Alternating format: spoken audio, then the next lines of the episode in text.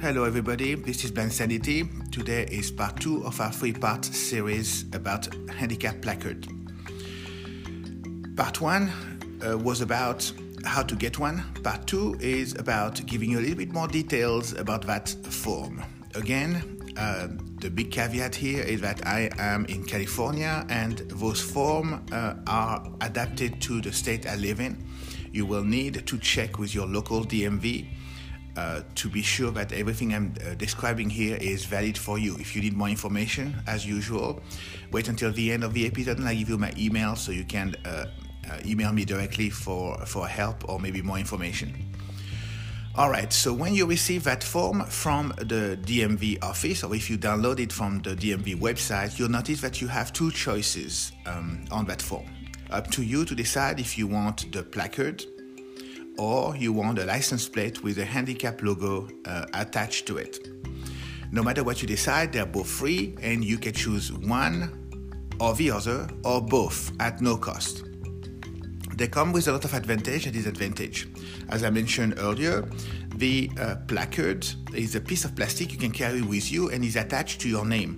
The registration number or the serial number shown on the card is attached to your name, and you will see that when you get your placard from the DMV, they will ask you for a student ID, for your ID card, to be sure that this is assigned to you and only you. The other advantage of a placard is that it travels with you. You're not assigned to a car. If you travel in different car, as long as you have the placard with you, the car you're traveling in has the same rights as any other one with a handicap placard on it. Which means basically, if your friend are driving you around for grocery, no matter what car they're using, as long as you're here, they will have access to a handicap parking spot to help you out. This is not necessarily the case for a license plate with the handicap logo attached to it. Here's how it works. In order to get that handicap license plate, you need to be the owner of the car. For some of us, this is not possible.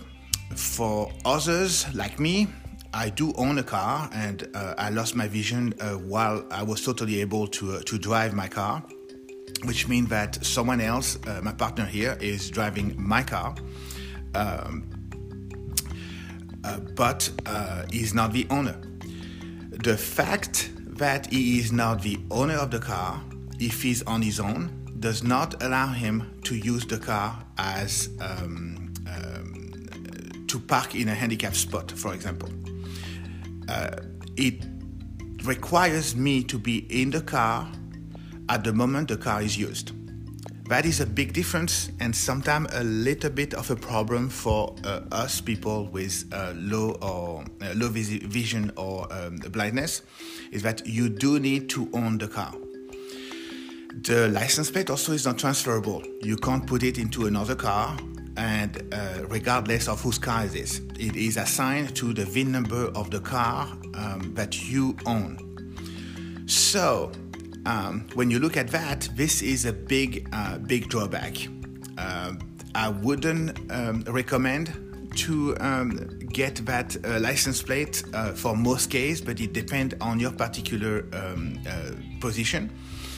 The most interesting and the most flexible way is probably to order the placard, since it travels with you and it really doesn't matter what kind of car you're traveling in.